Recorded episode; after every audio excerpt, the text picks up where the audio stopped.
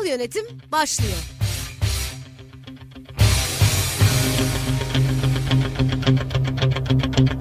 Evet, güzel bir haftadan herkese tekrar merhaba. Ben Ahmet Aman Vermez. Kurumsal yönetim programımızda bu hafta e, şirketlerin organizasyonel yapıların kurgulanmasında İK'nın rolleri, stratejileri ve değişen İK sorumlulukları üzerine konuşacağız. Çok keyifli bir sohbet olacak. E, şimdiden kaçırmamanızı öneririm. E, bu haftaki değerli konuğum e, kariyerinde birçok farklı sektörde görev almış İK profesyoneli çok sevgili arkadaşım Meliha Bora. Meliha'cığım hoş geldin. Hoş buldum Ahmet merhaba. E, merhaba öncelikle teşekkür ederim davetimi kabul Rica ettiğin ederim. için. E, seni tanıyarak bu keyifli sohbetimize başlayalım istiyorum. Merhaba herkese. Ee, bir kere bu fırsatı bana verdiğin için ben çok teşekkür ederim. Benim için e, böyle bir deneyimi ilk seninle yaşamak harika bir duygu. Teşekkürler. Belki dinleyenler bilmiyordur ama bizim hem iş olarak hem arkadaşlık olarak uzun bir dostluğumuz Evet. var seninle. Tabii ki. Değişik yollardan geçtik çalışırken. Ee, ben e, yaklaşık 12 13 yıldır bu sektörün içerisindeyim. Ee, insan kaynakları e, yöneticiliği yapıyorum. E, Tav Havalimanları Holding'de başladım. Tav Havalimanları Holding ve inşaat tarafında başladım kariyerime. Yaklaşık 10 sene orada çalıştım. Çok güzel. Ee, herkesten biraz farklı olarak pek Türkiye'de değildim bu 10 sene içerisinde. Pek e, gidilecek lokasyonlar olmamakla beraber çok değişik e, ülkelerde insan kaynakları görevimi icra etmeye çalıştım. E, Leyli'yi havada gören insan kaynaklarındansın. Peki. Bana çok değişik deneyimler de kazandırdı tabii bu. Çok güzel. Ee, sonrasında yaklaşık seninle de beraber geçtiğimiz süreçte e, iki sene kadar e, kurumsallaşma aşamasında olan orta ölçekli şirkette ya da esnemeye çalışan büyük ölçekli şirketlerde danışmanlık yaptım. E, son iki senedir de STFA grupta özellikle eksekutif e, düzeyde organizasyonel değişimde bulundum. E, şimdi de e, uluslararası bir firmada kurumsal iletişim ve insan kaynaklarından sorumlu direktör olarak çalışıyorum. Çok güzel. Hayırlı olsun öncelikle e, yeni kariyer hayatın. E, şimdi dolu dolu aslında konularımız var. Bunlara geçmeden önce tabii ki bende de bir ritüel oluştu. E, geçtiğimiz yılı bir değerlendirmek. İşte ilk çeyrek bitti. Hatta Mayıs ayındayız. İkinci yarı yılı planlama durumundayız. E, senin gözünden bir İK profesyonel olarak nasıl bir yılı geride bıraktık? Nasıl bir yılın e, sonunda bizi neler bekliyor? Bunlar hakkında da fikrini almak isterim. Aslında 2018 rengini 2017'nin sonunda bize açık açık verdi. Çok e, ben kendi adıma ya da beraber çalıştığım e, organizasyonlar adına çok sürprizli bir 2018 görmedim. Evet çok dalgalı vakitler atlattık. E, çok değişik döviz kırları gördük. Çok değişik siyasal hareketler gördük. iş hareketleri gördük. Ee, hazırlıklı olanlar vardı, olmayanlar vardı. Hazırlıklı olanlar bile duruşlarını ilk yarıdan ya da son çeyrekten değiştirmek zorunda kaldılar. Ee, fakat daha enteresan olanı 2018'i yaşayan bu organizasyonlar 2019'un bu ilk çeyreğini beklemiyorlardı bence. Tabii kimse daha kötüsü gelecek demez. Evet. Ee, ve kimse de buna hazırlanmak istemez. Fakat e, hazırlanabilen organizasyonlar, şirketler, liderler 2019'un e, ilk çeyreğindeki aşırı sabitlenme durumunu biraz daha rahat atlattılar. E, 2018 organizasyonları ve şirketler aslında bayağı silkeledi. Evet. E, silkelerken ben bu duruma çok fazla olumsuz da bakmıyorum. E, evet ekonomik olarak ciddi daralmalar yaşadı firmalar. Ama bu daralmalara geldikleri noktaları e, kendi hesaplarını kitaplarını da yaptılar. Ve çok ciddi 2019'a bir reçeteyle çıktılar. Hem organizasyonel reçetelerle hem finansal reçetelerle çıktılar. Ve kendilerine fazlaca da kontrol adımları koyduklarını düşünüyorum. Bu belki de 2018'i görmeden yapmamız gereken bir şeydi. Ama e, Türkiye'deki iş tutuş biçimimizde sanırım biraz duvara çarparak öğrenmek var. Benim gözlemim bu oldu. Peki aslında baktığımızda e, dinamikleriyle e, bizi 2019'a hazırlayan bir yılı geride bıraktık diyebiliriz. Aklında e, iz bırakan e, olarak e, dolarları gördük, euroları gördük. Çok güzel böyle kariyer e, rampası gibi evet. sürekli sıçrayan bir e, darısı başımıza diyelim ne diyelim dalgasını gördük. E, dolayısıyla 2019 yılında da biraz daha kontrollü olacak organizasyonlar anladığım kadarıyla. Peki yine İK üzerine konuşmaya başlamadan önce e, bir değişim dönüşüm her zaman olduğu gibi ekonomiyle başlıyor. Hı hı. Bunun sonrasında yine sosyal e, dalgalanmalar, sosyal değişimler de bunu tetikliyor. Çünkü hı hı çalışanla işveren arasındaki yaklaşım farklılıkları aslında direkt iş ve sosyal hayatı birbirine bağlamayla da direkt e, bağlantılı. E, bu kapsamda e, neler değişiyor? 2019'da gözlemlerin e, birçok tabii ki İK profesyonel olunca hem tedarikçiler olsun hem firmalar olsun hem danışmanlık şapkanda var geçmişten gelen E, ne yapıldığıyla ilgilenmeden nasıl yapıldığını odaklanan bir İK'cı olarak E, sormak Teşekkür istiyorum. Teşekkür ederim ayrıca. E, nasıl bir e, modeller oluşuyor, evrilmekte? Geçmişte bazı doğru bildiğimiz yanlışlar artık bunlarla yüzleşiyoruz. Üstesinden gelmeye çalıştığımız konu konular bunlar oluyor. Neler değişiyor özellikle organizasyon boyutunda? Çok teorik bir yaklaşımdan önce şunu söylemek isterim. Ee, özellikle 2018'i e, işverenler ve çalışanlar beraber yaşarken e, sanırım düşmanımın düşmanı dostumdur yaklaşımıyla bu krize beraber aslında yan yana durdular. E, benim işverenlerle çalışanlar arasındaki gözlemim şu oldu.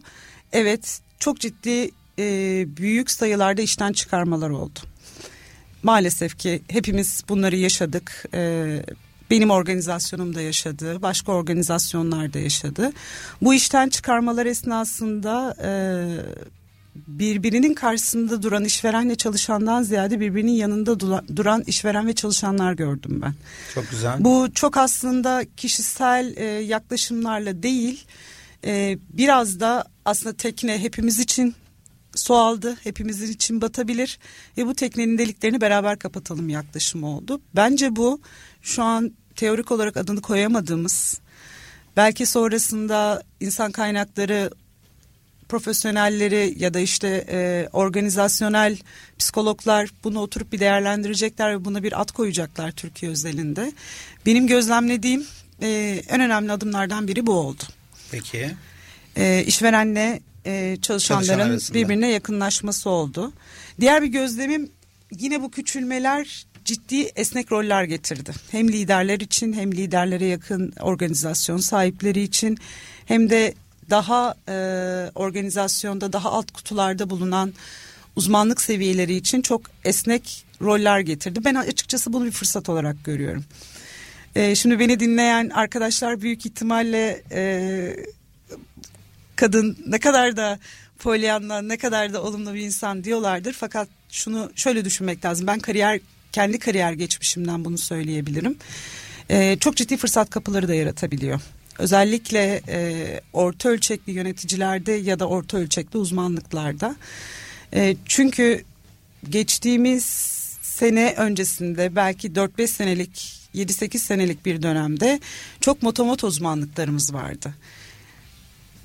İnşaat sektöründen örnek vereyim. Teknik ofisin içerisinde 10 tane mühendisin yan yana koyduğunuzda 10 tane birbirine benzemeyen işler yapıyordu bu arkadaşlar. Biri ya sadece bütçe yapıyordu ya biri sadece ihale üzerine çalışıyordu ya da biri sadece e, ölçme üzerine çalışıyordu. Şimdi pek öyle değil aslında. İnsanlar birbirini yedeklemeye başladılar, birbirlerinin işlerini öğrenmeye başladılar. Bunun getirisiyle de aslında işe büyük resimden bakmaya başladılar. Bu neyi getiriyor? Sadece e, mühendisleri değil, sadece insan kaynakları profesyonellerini değil, sadece finansçıları ya da sadece halkla ilişkiler profesyonellerini değil, iş insanlarını getiriyor. Biraz aslında Türkiye'deki zorunluluklar bize işi iyi okuyabilen, havayı iyi koklayabilen iş insanlarını doğurdu. Harika. Yani aslında e, organizasyonların bu değişmesi e, bir takım e, ortalamanın üstünde yetkinliğe sahip olan birçok farklı alanda da e, kendini geliştirmiş insanlara da fırsat e, doğurdu diyebiliriz. Evet. E, bu kapsamda tabii ki kariyer planlama değişti. Burada kariyer planlama da e, belki bildiğimiz yöntemleri biraz bırakıp e, hani bizde bir laf vardır ya işte yolda e, kervan yolda düzülür. Kervan yolda düzülür deriz e, kariyer uzmanları şunu yapabilirler. E, biz bu süreci yaşarken aslında biraz farkında olmadan yaşıyoruz.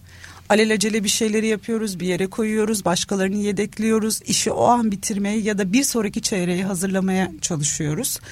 Bu farkındalık anlamında çalışanlara kariyer uzmanlarının yardımcı olması gerektiğini düşünüyorum. Çünkü bu farkındalık olgunluğu getiriyor. İş olgunluğunu getiriyor. Kişilerdeki iş olgunluğu da organizasyonlardaki olgunluğu getiriyor. Birilerinin çalışırken birilerinin de arkada aslında bu know-how'ı, bu krize karşı duruş halini biriktirmesi gerekiyor. Çok güzel. Ee, aslında e, baktığımızda bu kariyer planlama kısmında da e, birçok farklı alanda diyelim ki işte planlama konusunda ya da mühendislik bilgisinin ön planda olduğu teknik pozisyonlarda da olsa ee, az önce bahsettiğin çok güzel bir noktaydı. İşverenlerle çalışanlar artık yan yana e, çok şeffaf bir yönetimde ne olması gerektiği konusunda hı hı. beraber tartışıyor olmalarını e, hı hı. getirdi. Hı hı. E, buna teknoloji de geldi. Buna e, organizasyonlarda hep kuşaklardan bahsediyoruz. Y kuşağı biraz daha sorgulayıcı kuşak artık daha fazla ön planda. Çok şükür ki öyleler. Ee, çok ciddi bir kas kazandırdıklarını düşünüyorum. Aşağıdan çok ciddi sorguladıklarını düşünüyorum e, sorgulama biçimini başka bir programda bilare muhakkak tartışırız. Tabii ki. E, ama onların o sorgulama yöntemleri bence organizasyonlara çok ciddi bir olgunluk kazandırdı. Bildiklerimizi bırakmak zorunda kaldık. Evet biraz fazlaca tutunduk bildiklerimize. Fazlaca tutunduğumuz hali de bizi biraz aslında bu krizi ikiye katlamaya da sebep oldu. Ama ben kendi adıma teşekkür ediyorum o kuşağa. Evet. E, dolayısıyla aslında e, yeni kuşağın beklentileri de e, çalışanların yaş ortalamasında biraz daha artık e, düşmesiyle e, yönetim de bunun farkında oldu. Hı hı. Peki e, yöneticilik kavramlarında ne değişti? Bir e, stratejik bir HR olarak e, sen de direkt sadece çalışan boyutunda değil hı hı. E, aynı zamanda işveren karşında hesap verme sorumlu olan bir departmandayız.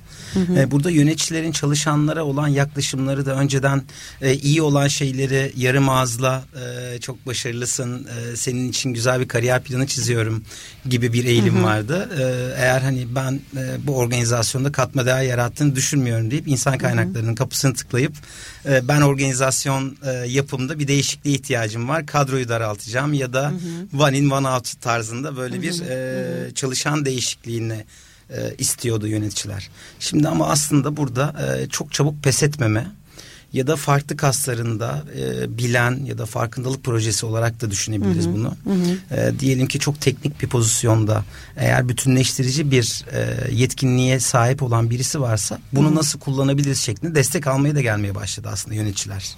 Tabii. Artık mesela e, yönetici seviyelerindeki assessment'larda bizim kullandığımız assessment'larda e, kullandığımız çıktıların nitelikleri de assessment'a bakış açımızda değişti. Daha öncesinde neydi? En iyi öğrenciye bakıyorduk. Evet. Beş yıldız peki. E, yabancı dili çok iyi olacak. E, yurt dışındaki okullarda okumuş olacak. E, belli bir pozisyonda 5 plus çalışmış olacak. Yöneticilik deneyimi olacak. Hatta ekip sayılarını veriyorduk. 10 kişiden aşağıda çalışmayacak evet. diyorduk. Şimdi artık çıktılarımız biraz daha psikolojik çıktılar. Ne olacak? Ee, artık şirketler de kendi durumunun farkında olarak diyor ki şirket ben küçülüyor muyum? Ben e, halimi korumaya mı çalışıyorum? Ben büyümek mi istiyorum? Ben yeni bir kurum mu olmak istiyorum? Buna göre biraz daha stres düzeyini kontrol edebilen, hemen pes etmeyen, e, biraz daha esnek, ama yani bir tavırla söyleyeceğim her şeyi yapabilen yönetici ve yönetici adaylarıyla ilgileniyoruz. Çok güzel. Aslında hep diyoruz işte herkes bütün organizasyonlarda çalışanlar, yöneticiler İK'dan bir beklenti içinde. İK'nın da beklentisi bu hı hı. yönde olmalı. Hı hı hı. Ee, karşılıklı değil. Hani İK'nın da e, her bir yöneticiyi bir İK yöneticisiymiş gibi konumlandırması gerektiğinin ön planda olduğunu evet. söylüyorsun. Harika. Peki e, bununla ilgili tabii kültür değişiyor. Kültür diyoruz o şirketlerdeki çalışma e, dinamikleri o şirketin kültürünü oluşturuyor. Hı hı. Ve o kültür üzerine de bir strateji kurgulanıyor ve strateji de gelecekle alakalı diyoruz.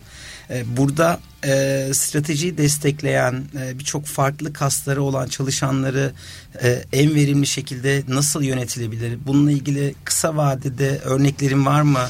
E, çarpıcı bir örnek olması anlamında.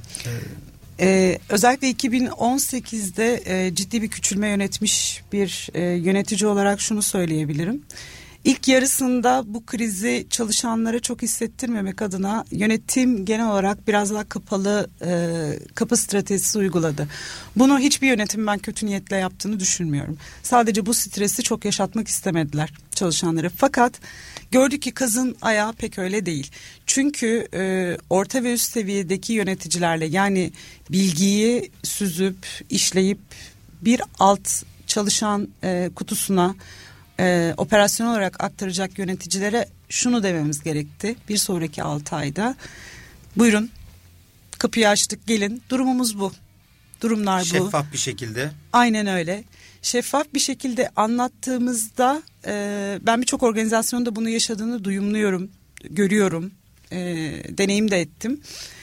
Aslında sandıkları kadar e, olgun olmayan bir tepki almadılar.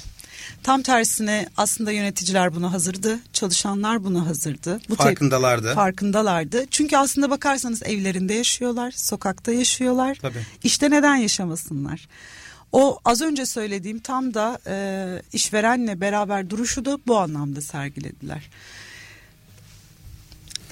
Peki e, gayet güzel aslında e, biraz daha şeffaf olması bir karar alırken beraber hani neler yapabiliriz neler yapamayız hı hı. hani gerçekte olanlar hı hı. ne hı hı. E, tabii hı hı. ki hı hı. günün sonunda üst düzey yöneticiler bütün organizasyonların tamamını düşünerek hani onların tabii ki e, biz içinde bulunduğumuz e, coğrafi e, bölge olarak da çok duygusal e, bir popülasyonuz. Dolayısıyla çok çabuk etkilenebiliyoruz olumlu olumlu olan süreçlerden, olumsuz olan süreçlerden. Ama her zaman hakikate hakikate, hakikate dayalı e, yönetimin e, daha faydalı olduğunu gördüğünüzü söyleyebiliriz. E, senin de söylediğin üzere. Bu süreçlerde özellikle e, şu yeteneklerin sivrildiğini söyleyebilirim. Benim gözlemim. E, genel olarak Türkiye'de e, yabancı para üzerine iş yapıyoruz. İthalat ve ihracat kasımız kuvvetli bir ülkeyiz. Üretimde maalesef hala istediğimiz seviyeye gelemedik. Fakat üretim de dahil e, bilinmedik bir şekilde bizim zamanında ölçmediğimiz keşke ölçseymişiz bir şekilde iş geliştirme kası kuvvetli çalışanlar her seviyede bu insan kaynaklarından satışına kadar üretimine kadar her seviyede iş geliştirme kası kuvvetli çalışanlar sivrildi. Ve e, bu kasları doğru dinleyen, bu çalışanları doğru dinleyen organizasyon liderleri de bir adım öne çıktı. Haliyle organizasyonlar da kazandı. Benim örnek vereyim, çok spesifik bir örnek vereyim. Ee, yeni ayrıldığım organizasyonumda e, biz ithal malları getirip Türkiye'de dağıtımını yapıyorduk. Bu haliyle çok yüksek e, fiyatlı e, alet ve edevatlar bunlar, makineler. E, bu makinelerin satışı bir noktada oldukça durgunluk seviyesine geldi. Bu noktada içeriden bir iş lideri neden kiralamıyoruz dedi. Ve bunu neden yakın Orta Doğu'ya kiralamıyoruz dedi. Çünkü neden? Suriye tarafında ve Irak tarafında işler devam ediyor. Yeniden yapılanmalar devam ediyor. Ve biz bu fikri masamızda beraber oturup nasıl iş yaparız, nasıl iş yaparız, nasıl daha iyi iş yaparız deyip e, konuştuğumuz bir yöneticiden aldık.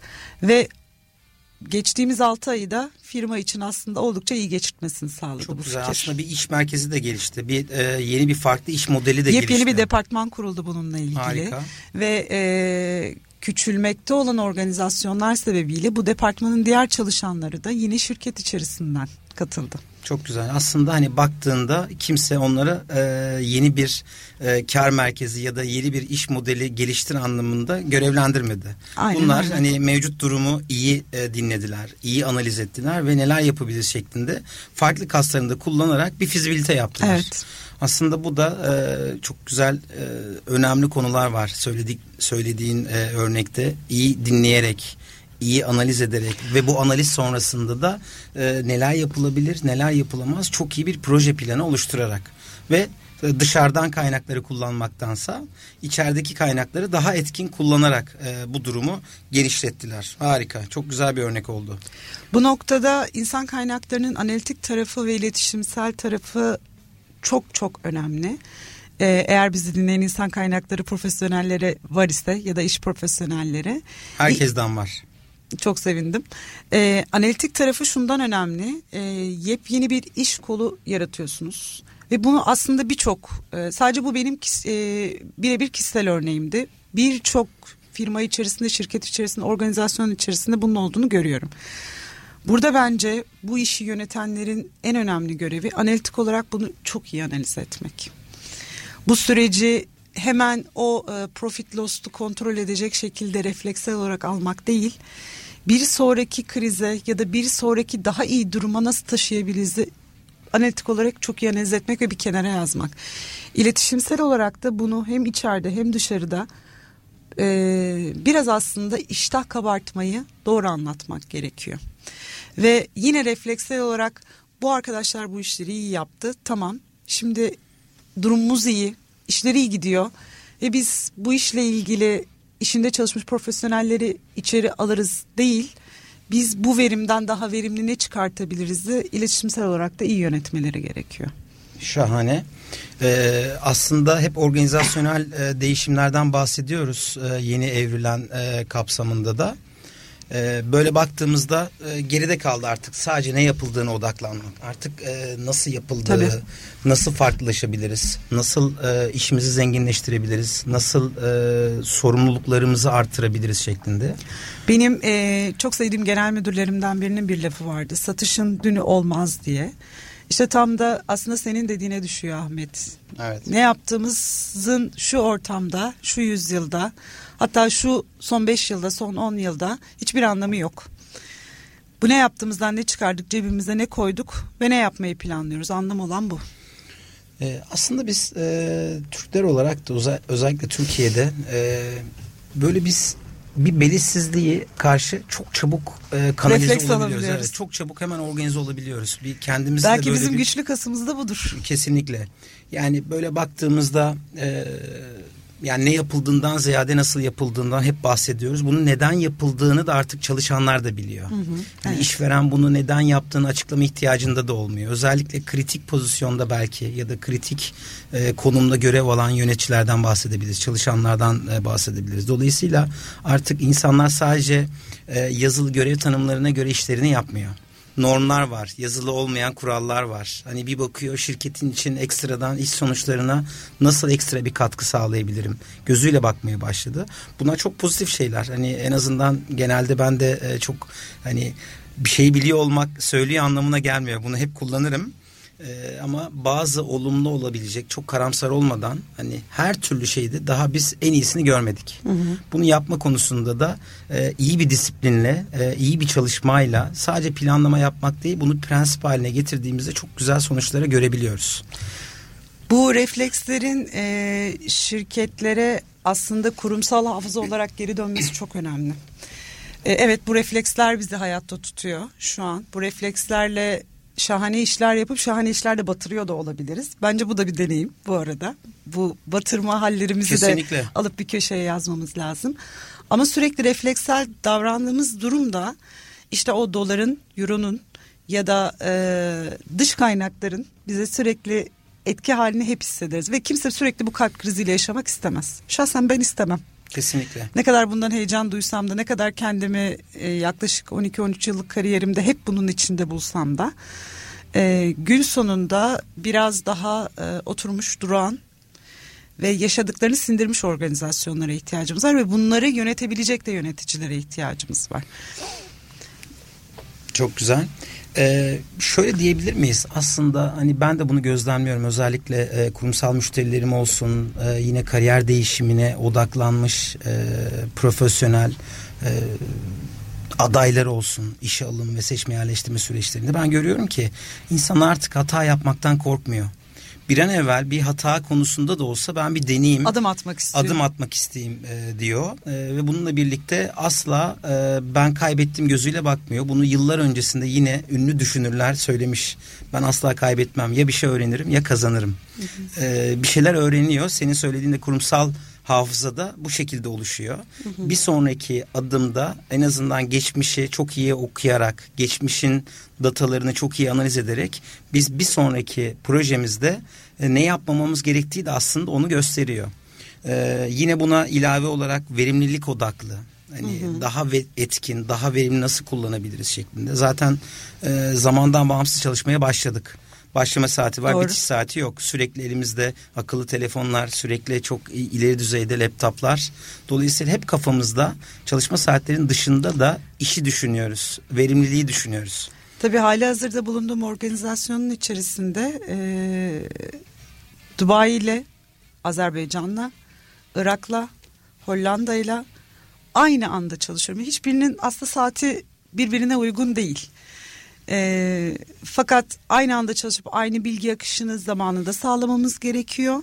Ve zamanda depolamamız gerekiyor. Ve zamanda daha önemlisi zamanda işlememiz gerekiyor. Çok güzel. Ee, önceden CEO ile normal bir e, mid level bir çalışan arasında e, çok ciddi bir hiyerarşik engeller vardı. Şimdi kurumsal jargon da geride kaldı. Birbirlerine selam vermeleri bile çok mümkün değildi karşılaşıp. Yani istediği kadar İK olsun ya da asistanlar olsun, istediği kadar aradaki yönetici kadrosu olsun, işte GMY'ler, direktörler, hı hı. koordinatörler, whatever neyse e, artık bir CEO'ya bir fikri varsa bir çalışanın ya da bir konuda iyileştirme düşüncesi varsa en kötü Twitter'dan yazıyor.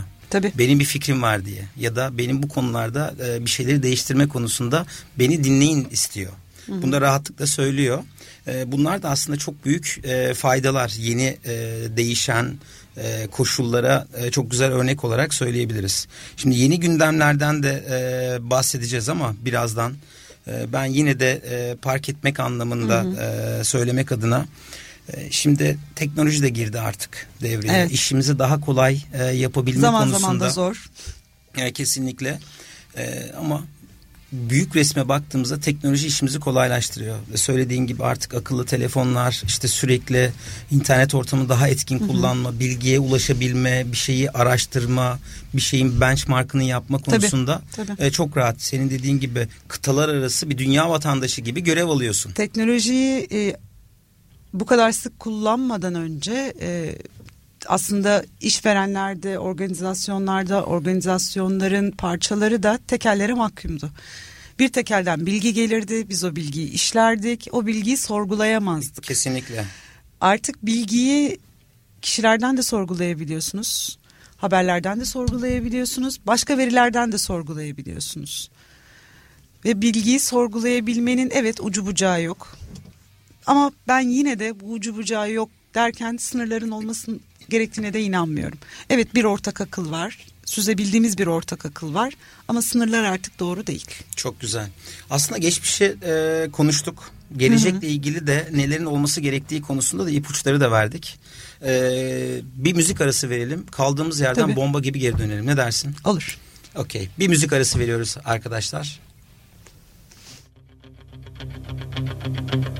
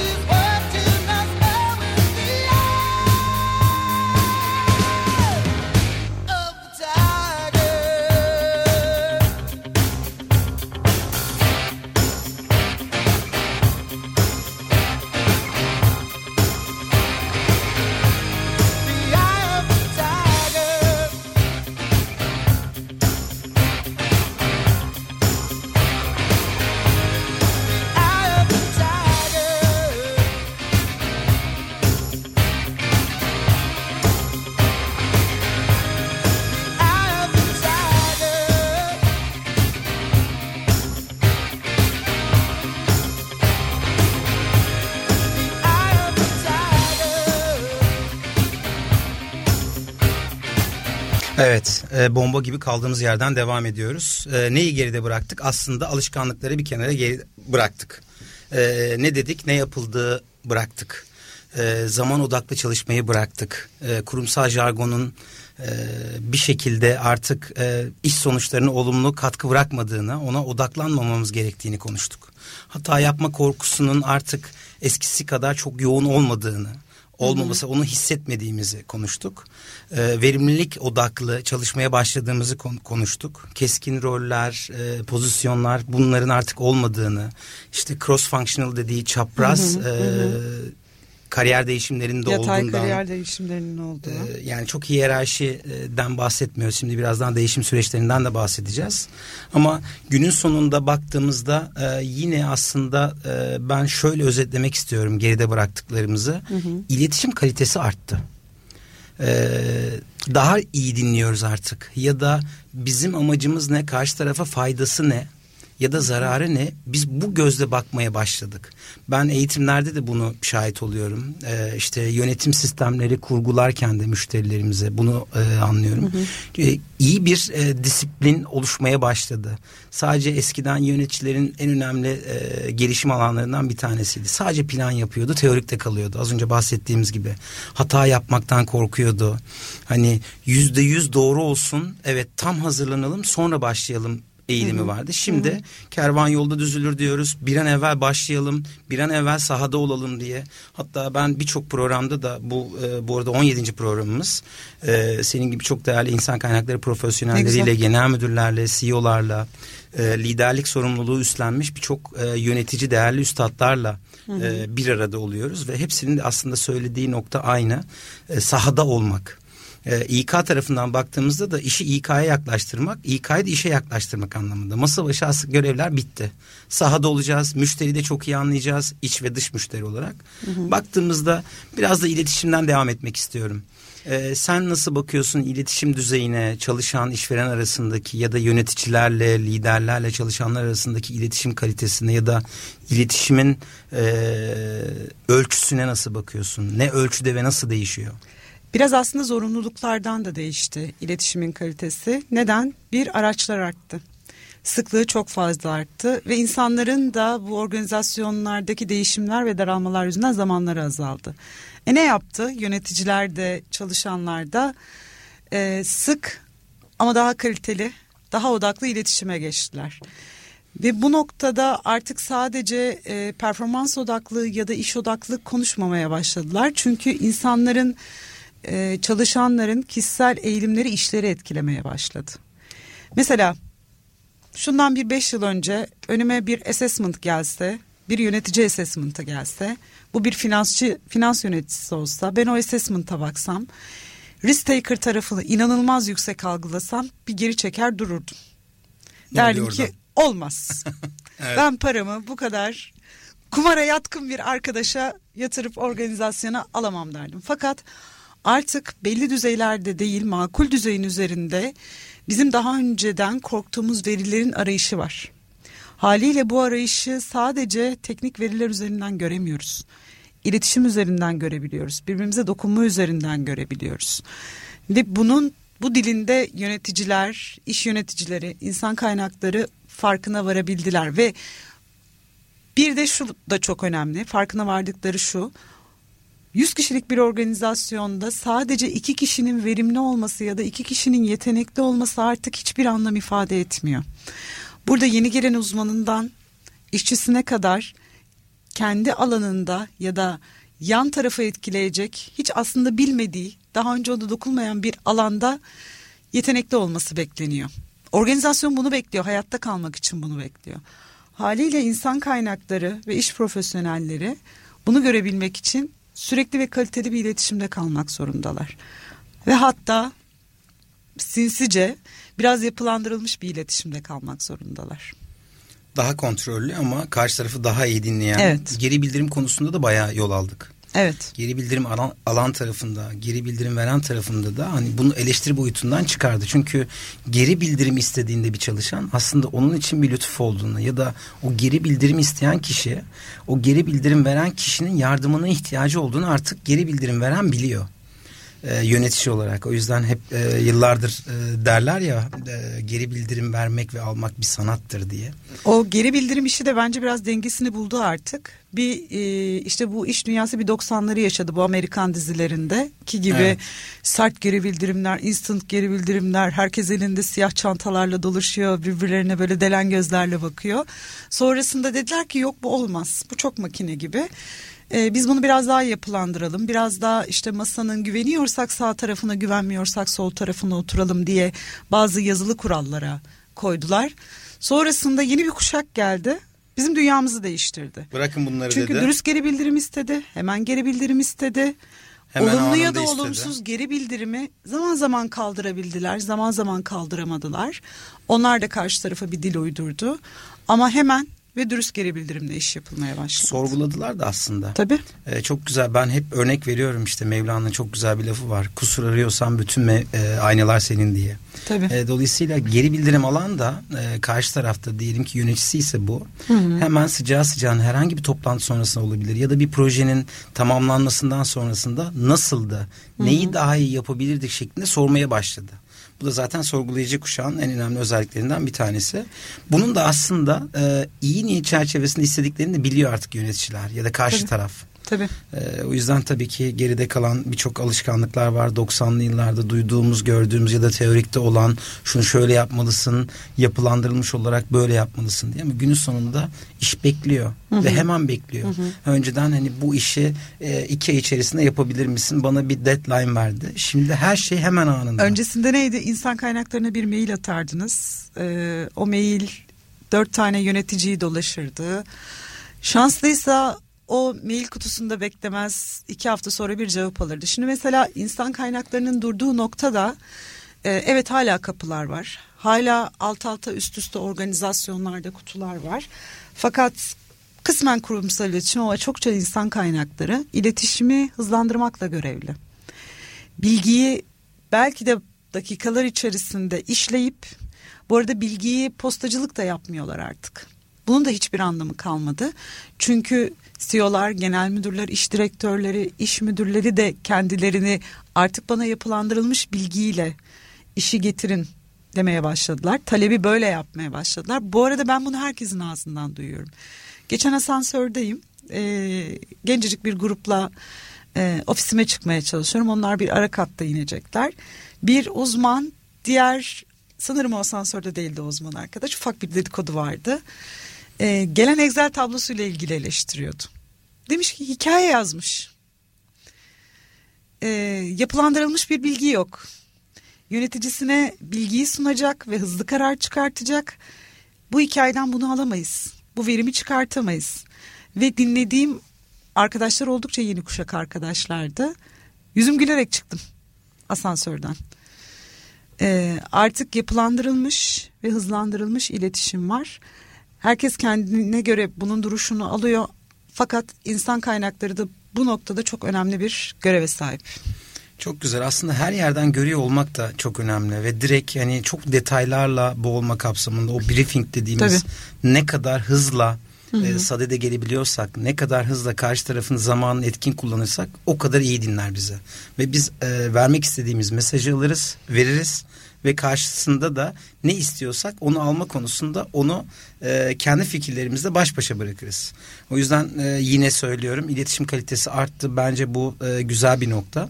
Şimdi değişim süreçlerine, o değişim yönetimi, bu değişim ajanlığı, bu task force'lar falan bunlardan da bahsetmek istiyorum ama e, bunun öncesinde İK süreçlerini de bir kenara park etmeden önce e, birçok e, meslektaşımız var. Hı hı. İşte koç olan var, mentor olan var. E, Birçok farklı alanda, IT hı hı. alanından artık HR'a geçen e, İK'cı arkadaşlarımız var, meslektaşlarımız hı hı. var. Bu kapsamda önceden sadece işe alım vardı. Eğitim, gelişim ayrı bir hı hı. Şapkaydı. İşte performans yönetimi dediğimiz, işte organizasyonel gelişim dediğimiz alanlar e, dinamikleri gereği tamamıyla farklı noktalardı. Hı hı. Ee, ilk zamanlar benim hatırladığım 2000'li yıllardan sonra artık personel bakış açısı değişip hı hı. insan kaynakları e, düşüncesi devreye girdiğinde bir generalist kavramı vardı. Evet. Hepsine hakim. Hatta biz de böyle e, yetiştik. Sağ evet. olsun çok değerli buradan da e, selamlarımı iletiyorum. Yiğit Bey de olsun. Eski e, insan kaynakları direktörüm zaten beraber de tanıyoruz. Beraber de birçok proje yaptık.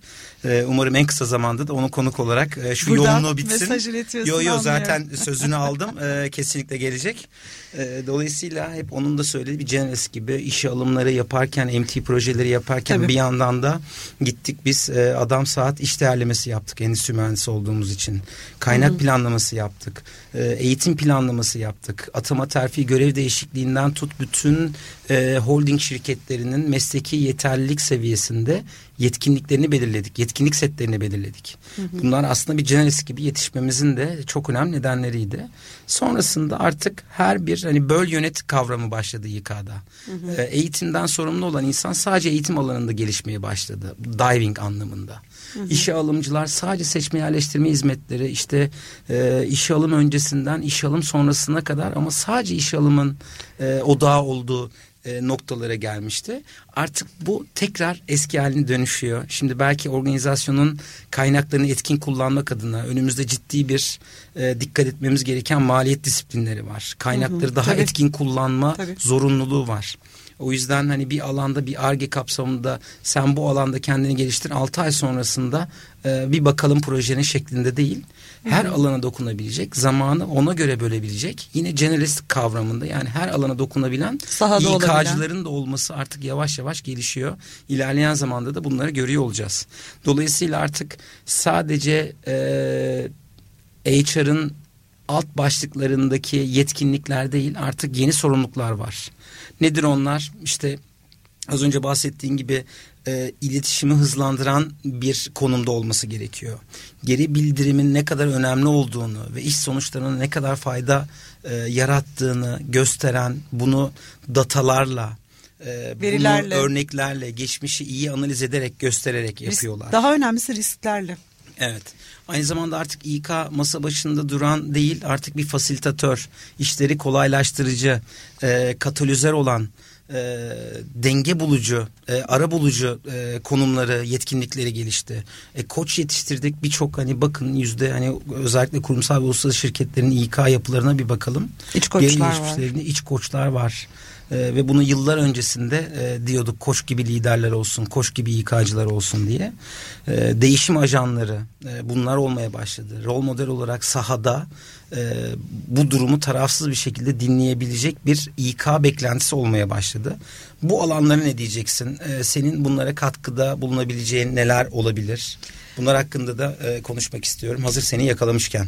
Değişim ajanı dediğinde şimdi aklıma böyle bir sahne geldi. Bilmem hatırlar mısın seninle herhalde Ahmet buradan bir üç dört sene önce yine bu danışmanlık sürecinde beraber çalışırken yine bir konu üzerinde sanırım saatlerce bir oraya yatırdık bir buraya yatırdık konuyu.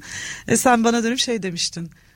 Sen bu işi yapmalısın Melia. Bu değişim ajanlığını bir gün bir yerde yapmalısın diye. O zaman adını koyamadık. O zaman kimse adını koyamadı. Bu değişim ajanlığının. Ee, o dönem insan kaynakları profesyonelleri arkadaşlarımı hatırlıyorum. Birçoğu iş görüşmeleri yapıyordu. Birçoğunun da iş görüşmelerinde neden iş değiştirmek istiyorsunuz sorusuna verdikleri cevap aynı şeyi yapıyorum. Sürekli işe alım yapıyorum. Sürekli organization development projeleri yapıyorum. Sürekli bütçe yapıyorum ya da işte sürekli iç iletişimle ilgileniyorumdu.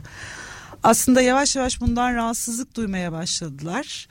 Ve e, Türkiye'nin getirdiği konjöktür, bazı zorunluluklar, organizasyonun beklentileri aslında onlara bekledikleri havayı verdi. Yine tekrar söylüyorum kendinin ve durumun farkında olan arkadaşlarım bu fırsatı iyi kokladılar. iyi yere geçtiler. Buradan kastım çok iyi pozisyonlar, inanılmaz güzel paketler değil. Onları aslında içerik olarak ve sonrasında e, bilgi olarak tatmin edecek yerlere geçtiler. Ve birçok da aslında değişim ajanı çıktı bu süreçte. Özellikle durmak istiyorum insan kaynaklarında bu değişim ajanlığı sürecine.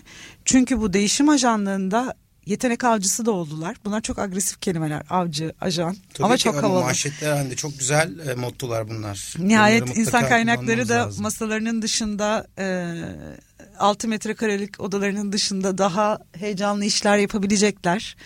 Şirketlerinde, lokasyonlarında ya da ülkelerde yetenek avcılığı yapabildiler. Bu yetenek avcılığı hem yan şirkette gözlemleyebildiler hem yan departmanda gözlemleyebildiler. E, CEO'larla ve genel müdürlerle dirsek dirseğe çalıştılar. Sadece iki haftalık yapılandırılmış toplantılarda alıp not aldıkları ve gidip buna göre plan yaptıkları bir durumda değil.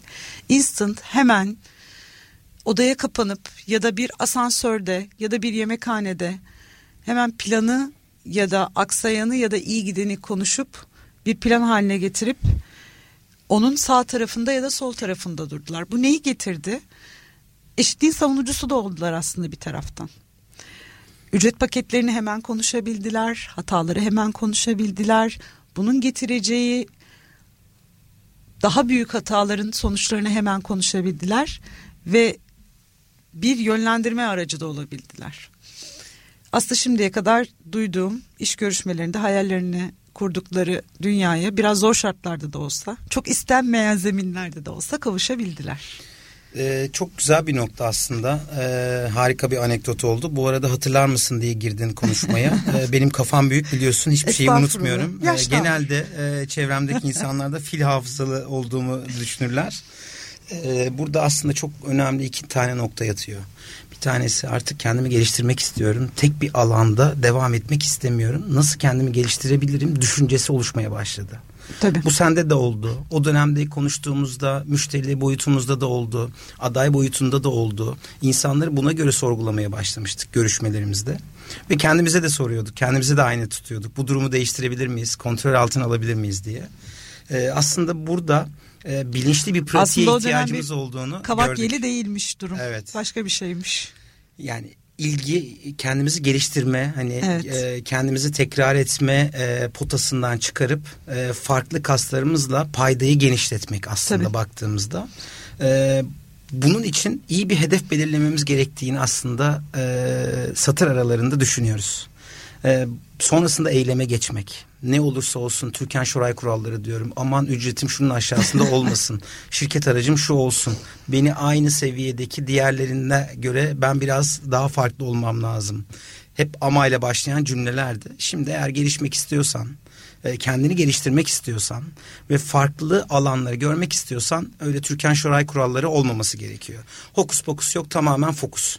Dolayısıyla burada odaklandığımızda eyleme geçiyoruz. Aslında biraz kendi şartlarınızı kendiniz yaratıyorsunuz. Bunu sadece insan kaynakları için söylemiyorum. Tüm departmanlar için söylüyorum. Bu kadar esnek ya da kaygan zeminlere ve çok tehlikeli olabilir. Ama akıllı zihinler ya da işleri iyi değerlendirebilen, iyi okuyabilen zihinler için de aslında çok büyük fırsat alanları da olabilir. Şunu bile görebiliriz. Ben kendi adıma bu benim biraz cebimdeki bir hayalimdir. Ee, bana sorsalar hep insan kaynaklarımı yapmak istiyorsun hayatım boyunca. Korkmayın çok çalışmayı düşünmüyorum. Bir on yıla bırakırım inşallah. Ee, bir yerinde bunu bırakıp mesela satış ya da iş geliştirme, satış ya da pazarlama tarafında değerlendirmek istiyorum. Neden? Çünkü tahtada buna ait buna verebileceğim bana ait veriler var. Birçok kişi aslında zeminlere biraz böyle baksınlar. Liderleri takip etsinler. Önerileri geleceğiz. Şimdi hem İK meslektaşlarına hem aynı zamanda kariyer değişimi yapmak isteyen ya da bir noktada kendini geliştirmek Hı-hı. isteyenler için mutlaka önerilerini alıyor olacağız. Bu da bizim programımızın ritüeli oldu. Ee, yine kaldığımız yerden devam edecek e, olursak e, iyi bir hedef belirlememiz de başlıyor aslında. Ne yapmak istediğimizi çok iyi kurgulamamız gerekiyor. Buna ek olarak ne yapmamamız gerektiğini de e, belirlememiz gerekiyor. Ben buna ek olarak bir de şunu ekleyebilirim.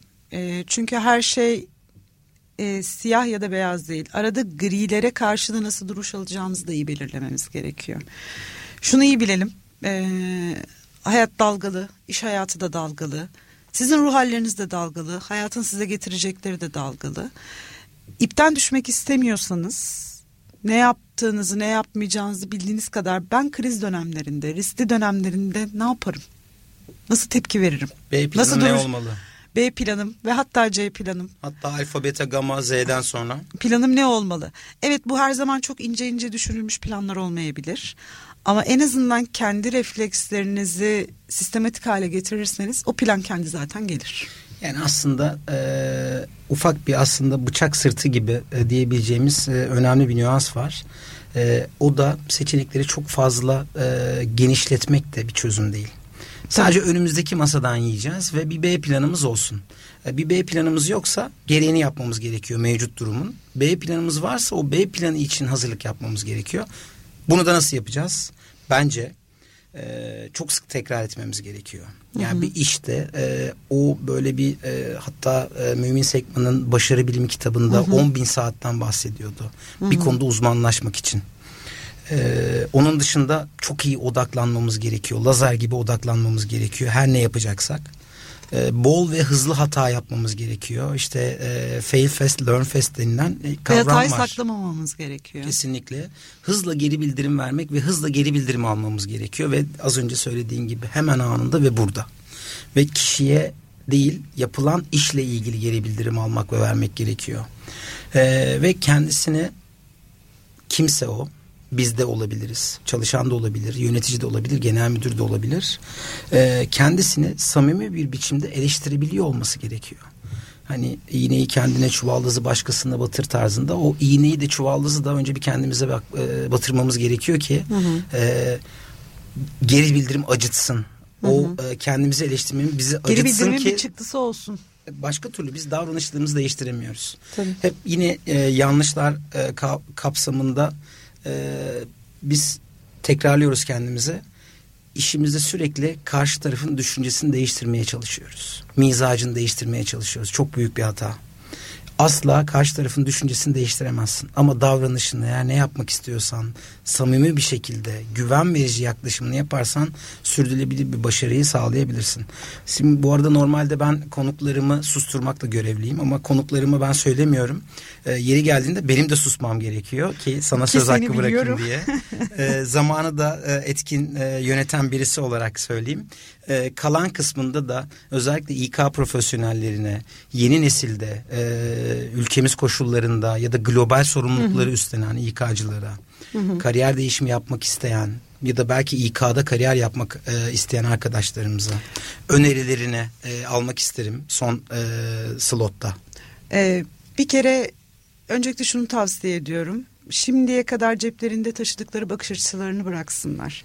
Neydi? Büyük büyük kurumsal firmalarda yerleri belli, sandalyeleri belli. 10 senedir orada durmuş belki hiç tozu alınmamış masaların hayallerini kurmasınlar. Piyasadaki işleri takip etsinler, liderleri takip etsinler, trendleri takip etsinler. Ee, evet çok beylik konuşuyoruz teknoloji yeni trend teknoloji. Onun dışında başka trendler de geliyor. Ülkelerde başka gelişimler de oluyor. O ülkelerde başka trendler de beraberinde getiriyor. Haliyle burada liderleri ve işleri ve e, ülkelerin finansallarını iyi takip etmelerini öneriyorum arkadaşlara. İstediklerine ve istemediklerinde samimi olmalarını öneriyorum. Çünkü iki taraf için de organizasyon için de onlar için de durum çok acıtıcı olabiliyor. Çünkü zaman çok hızlı akıyor.